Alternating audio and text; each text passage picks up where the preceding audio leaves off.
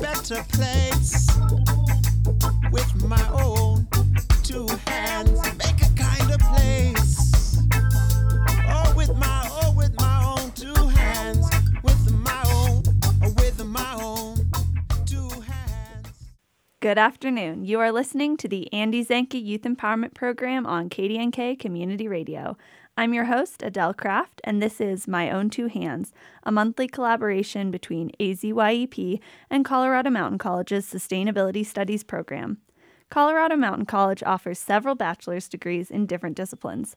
The spotlight of our show is their Sustainability Studies program. This degree offers an interdisciplinary approach that focuses on the three E's of sustainability: a healthy environment, a vibrant economy, and social equity. In addition to the three E's, students learn about resiliency, empathy, and much more through a rigorous academic program and experiential learning. During last month's show, we spoke with Professor Kevin Hilmer about sustainability, active hope, and self-care. Did you know that ASIUP now has a podcast feed? You can go back and listen to any episode of My Own Two Hands and other ASIUP shows that you may have missed on many major podcast providers. The focus of today's show is water in the West. Here in the Roaring Fork Valley and the West in general, we live in a dry, arid climate. Over the past decade, we have experienced drought conditions, warming temperatures, a changing wildfire regime, and negative impacts to our waterways. The Colorado River starts high in the peaks of the Rockies in the form of snowmelt. Since 1980, the Aspen area has seen a sharp increase in frost-free days, 31 more days on average. Sustaining the health of our rivers relies on freezing temperatures and snowpack. Over 40 million people from 7 states rely on the Colorado River for water. For several decades, the river no longer reaches its natural termination point in the Gulf of California due to climate change and changing demand from upstream states. According to research conducted by the American Geophysical Union on water resources, by 2100, the flow of the Colorado could decrease by as much as 55%. We all rely on water for domestic uses, agriculture, irrigation, livestock, power generation, mining, industry, and recreation. We are living in unprecedented times where access to fresh, clean water is becoming increasingly scarce.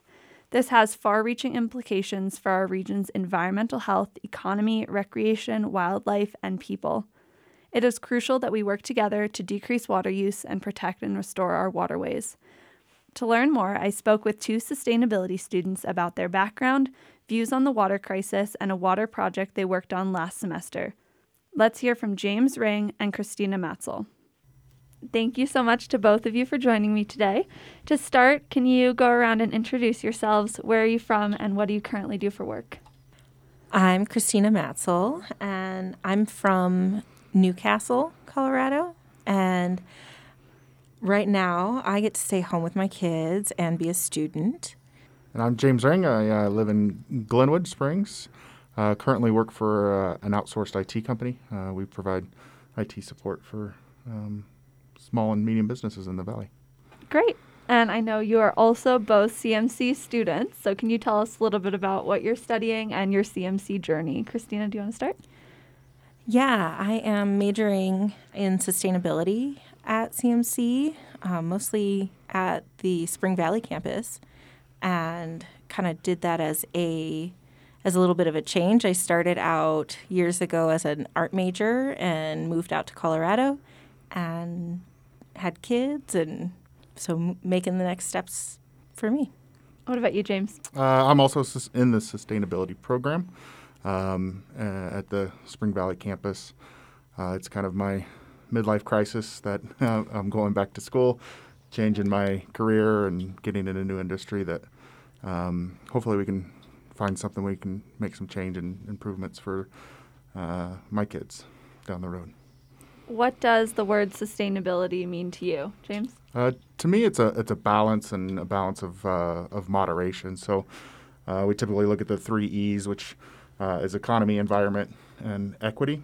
So making sure that everything that we're doing is producing a strong economy. It's taking care of the environment so that we have a long-lasting world and resources. And then equality, so that the society is being taken care of, and we have people for the economy and for the environment. Sustainability to me means making changes in the way we do things and use resources so that we can preserve the environment the way it is now, and so that we can enjoy more of it and so that future generations can enjoy more of it. What inspired you to study the field of sustainability, James? I've always been very conscious of what I use and the resources available to us. But what really sparked me to start going back to college and taking an action was the East Troublesome Fire that affected the Ravho National Forest and the surrounding communities. That's a very special place to me, where I spent a lot of time recreating over the last 10 years, and seeing that the large amount of destruction that it did and how it was just so uncontrollable, that could have been prevented through direct response of climate change, and it really affected the communities around that, and that really spoke to me and wanted me to take action to prevent large wildfires like that in the future. I think previous to learning about a sustainability degree, I had been pretty interested in the Great Pacific Garbage Patch and all of that garbage that just gets stuck out in our oceans. And being interested in that led me to want to figure out a way to help solve that problem. It's interesting that you talk about the garbage patch in the ocean, because today we're here to talk about water. So for those of you who are not familiar, can you give us some background knowledge about water issues in the West and how drought and climate change impact water availability? Well, in the West, we're pretty arid.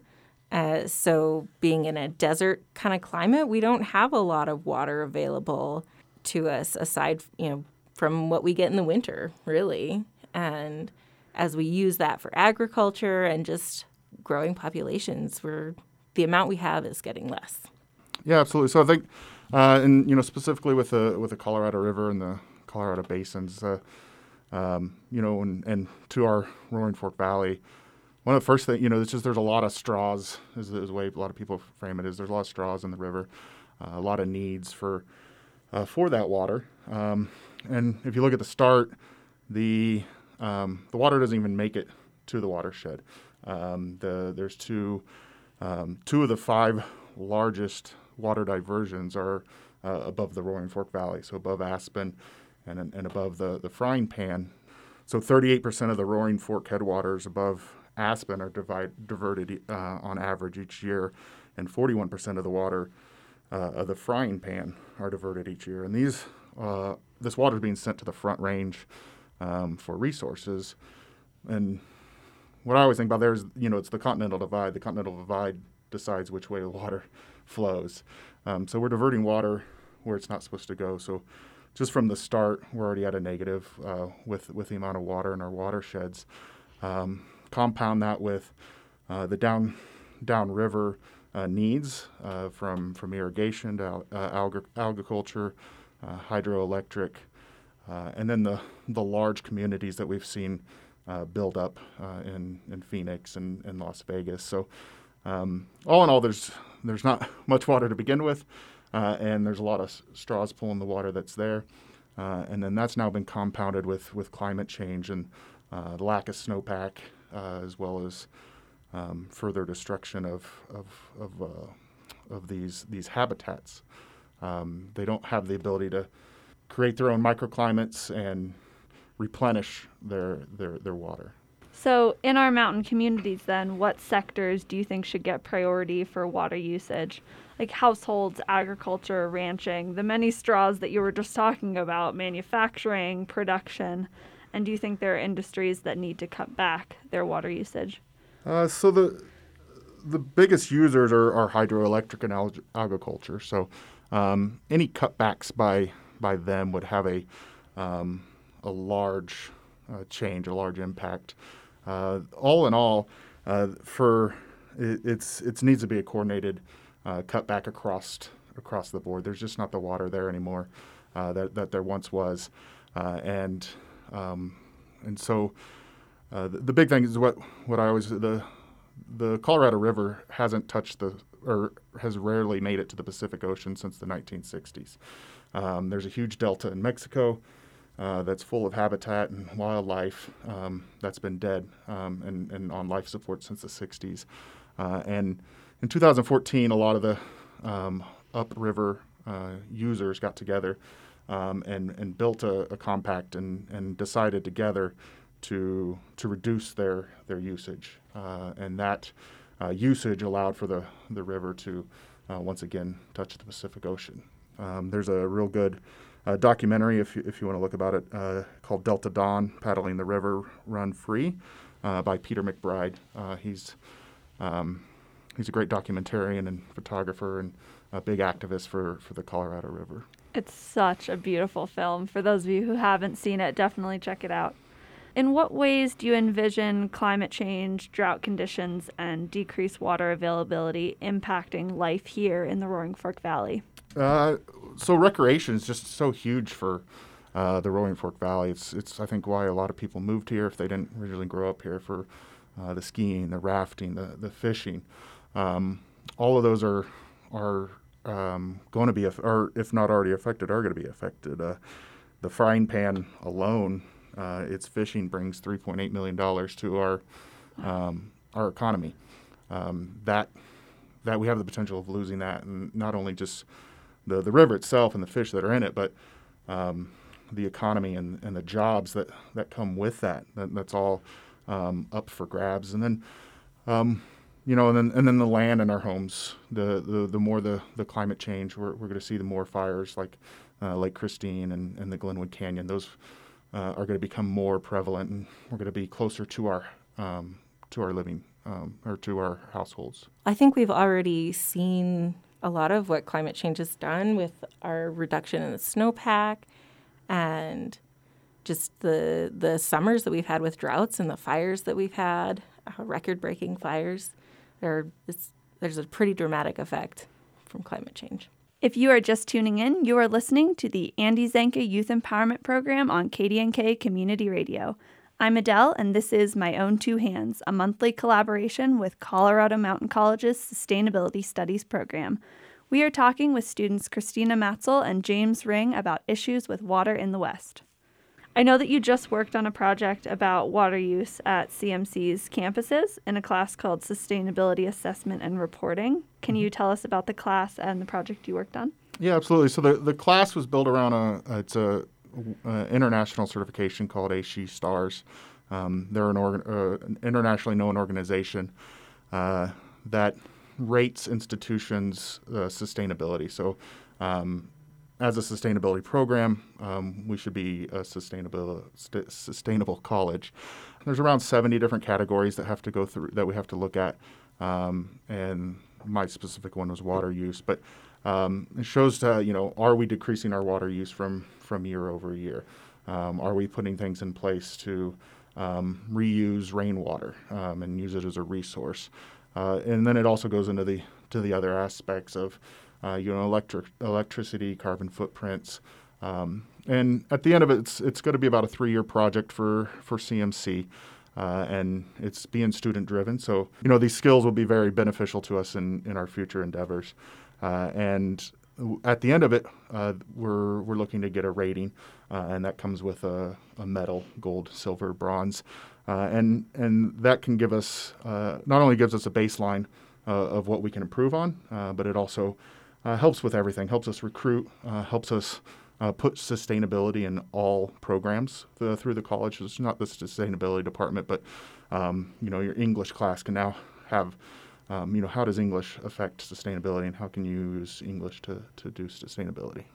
What were the findings from your portion of that process?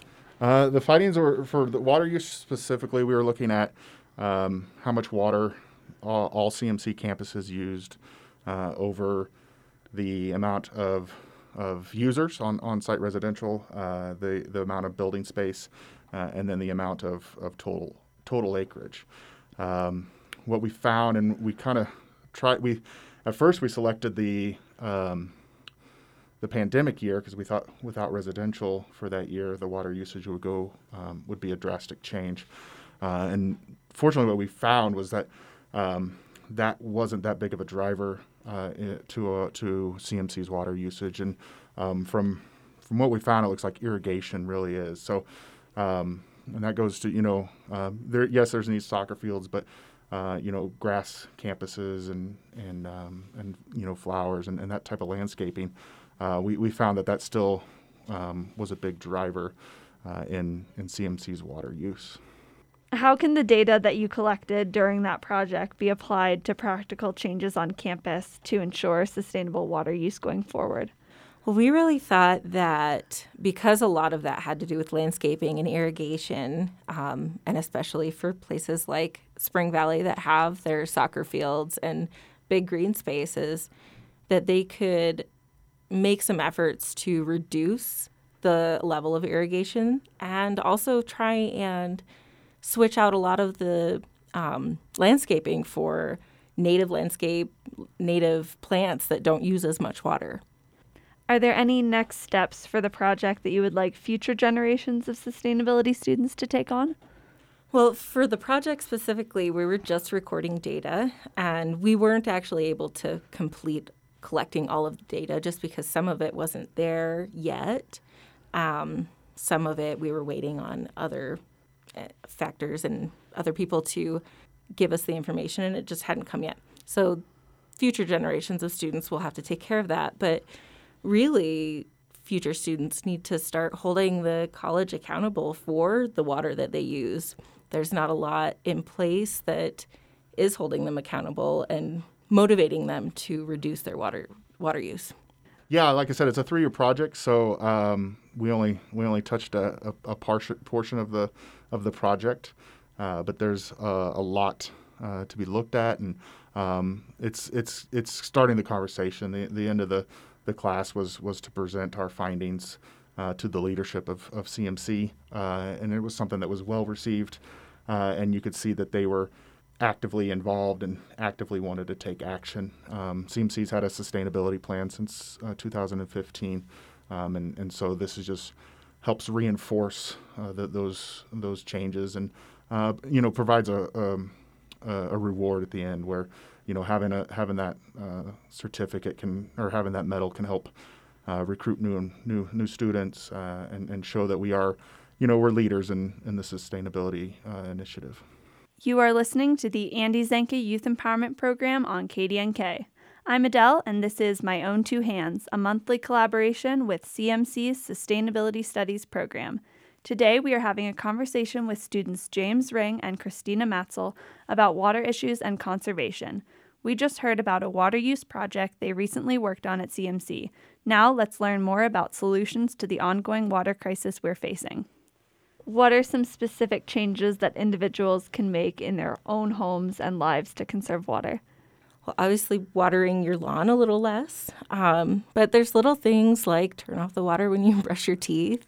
And I guess one thing that I have learned uses a lot of water is agriculture, the meat that we eat. So if you reduce the amount of meat you eat every week, you're going to reduce your water use. Absolutely. Ultimately. You're doing a good job. The changes you've made and the improvements any effort is good effort, no matter how small it is. So everybody's doing a good job. When it comes to water, it doesn't have to be a drastic change at the household level. A lot of water use is at the industrial level. So making those changes, I like using technology for those changes. There's smart irrigation systems out there that watch the weather, and so when it rains, it doesn't water your lawn. There's the new Energy Star rated dishwashers and washing machines. Those save a lot of water. So just being conscious of it, doing your dishes. I always think of it, if you're camping, your dishes get cleaned with a very limited amount of water. There's no reason you can't do the same thing at home. But probably the biggest way to make a big impact would be reducing your food waste in your household. As I mentioned, a lot of the water coming out of the Colorado, about 60 to 80% of it goes to agriculture. And across America, 40% of all food is wasted and thrown away. So that's a small change you can make at home that makes a big impact. Not only are you saving money because you're not throwing food away, but there's a lot that went into getting that produce to your to your grocery store and to your front door, and reducing that food waste, just it trickles down, and that means less irrigation water we need, less need on the system itself. Absolutely. So you were just talking about how individuals are a really important part of the picture, but the big picture is where we need to be putting in the work. So from a big picture perspective, governments, communities, globally, what do we need to do to ensure water security for the planet and future generations? From the government aspect, we need to start locally and at the state level. If we continue on the same path that we're headed, eventually the federal government or other states are going to get involved, and they're going to supersede what Colorado and the Roaring Fork Valley already has in place, and we're not going to have a say in it. So doing what we can do now to get involved and work on those water rights. A lot of the water rights along the Colorado River were written at the turn of the century, the previous turn of the century, the 18 and 1900s. So a lot's changed since then. It was very based on mining at that time, and so that's a good way to getting our governments involved to really enforce those water rights and make sure that they're doing what's best for us. And you don't have to go directly to the governments themselves. We have local organizations that are fighting for these water rights and for the Colorado River. The Roaring Fork Conservancy is one of them, as well as the Colorado River Water Conservation District. Both of those are based here in the valley and are fighting for those water rights and are working with the government, so anything you do to support them. There's also an organization called Save the Colorado. These are all great ways that, as an individual, you get involved and help and make a large impact down the road. Amazing. Are you familiar with any exciting new innovations in water management and conservation that could aid in solving the crisis? One of the new ones I just saw was Las Vegas has just instituted any new housing has to be xeriscaped. So you cannot build a lawn any longer in Las Vegas. So that's we got to think downstream that's water that we have to give to them, and they're trying to conserve their water is very helpful. I've always been a big fan of reusing wastewater. Breweries are good, really good at this. They don't waste their water. They recycle it. They reuse it in their systems. And then as I mentioned, there's a lot of technology advances that are helping us reduce water, Energy Star ratings. Using all these smart apps to kind of help improve your water use is really exciting. So here at the Andy Zanke Youth Empowerment Program, our organization is focused on helping kids make an impact. Are there any steps that kids can take to help with these issues? Yeah, absolutely. Growing up, my favorite was always there was a big PSA campaign about turning your water off while you brush your teeth. So that would be always the first one that I go with. That really stuck with me. And then as we mentioned with the food waste, just don't be wasteful. Take what you need and eat what you take. That's a really thing. And then lastly, don't be afraid to take action. This is got to be your world. It is your world. No one owns it. So don't be afraid to challenge your parents and challenge your teachers and those around you to do better and to do the right thing. Well, I think kids can do a lot. You can affect your parents. You can, some of the things that I mentioned before, like make sure you turn off the water when you're brushing your teeth, and maybe get your parents to do a meat-free Monday. Or kids have a lot of pull with their parents. Absolutely. Regarding the water crisis, do you think things are bound to get worse before they get better? And do you see a way forward? I think we're in a good place. Thankfully, this was a pretty good snow, so I think it's bought us a few years maybe. And I'm very hopeful that we're starting to see a lot of attention to it, more than, we're getting a lot of national attention. Anybody that's seen pictures of Lake Mead and Lake Powell, it's very concerning, and it's concerning to everybody. They're the lowest in their histories, and a lot of people rely on those reservoirs. So I think we're getting a lot more attention to it, and even locally, some of our politicians who may be hesitant with climate change, even they know that water is important to the West, and they're making it a part of their campaign. Unfortunately, I do think they might get a little worse just because sometimes we kind of need a kick in the pants before we really make a move. But I think that as a people and a population, I think we were really capable of teaming up together and making things happen when it needs to happen. Are you hopeful about the state of water in the West? I'm hopeful. I think I'm definitely hopeful. I think it's got a long way to go. Thank you so much for talking with me today. We're almost at the end, so is there anything you would like to touch on that we haven't talked about yet? I think just like I said earlier, it's any effort's good effort. Get out there, take some action. It doesn't matter how small it may seem to you. It does have a larger impact. All these things are connected. The water and our climate is connected with each other. The more water we have, the better the better climate we'll have. The more the better more seasons, and we'll see a reduction in extreme weather events. So I say just just keep doing what you can and make sure that you're try to vote with climate change in mind. Don't vote for politicians that don't think climate change is real. It's here. It's we're behind. We need to do a lot to catch up. So just make sure that that's important in every aspect of your life. Great. Thank you so much for joining me today. You bet. Thank you. Thank you. Thank you so much for tuning in to My Own Two Hands with the Andy Zanke Youth Empowerment Program on KDNK. We have a long way to go to repair our waterways and develop a resilient relationship with water. I am hopeful through conversations like these, we can be inspired to make changes in our own homes and communities to have a positive impact. If you would like to learn more about water issues and conservation, check out these resources. If you're interested in the history of the Colorado River, our guest James suggests the book, Where the Water Goes: Life and Death Along the Colorado River by David Owen. You can also visit AmericanRivers.org, Colorado Water Conservation Board, or local organizations like the Aspen Center for Environmental Studies and the Roaring Fork Conservancy.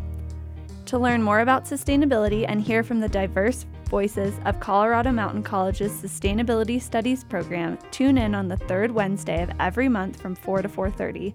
May we all go out and put a little more good into the world. Thanks so much for listening to the Andy Zanke Youth Empowerment Program on KDNK.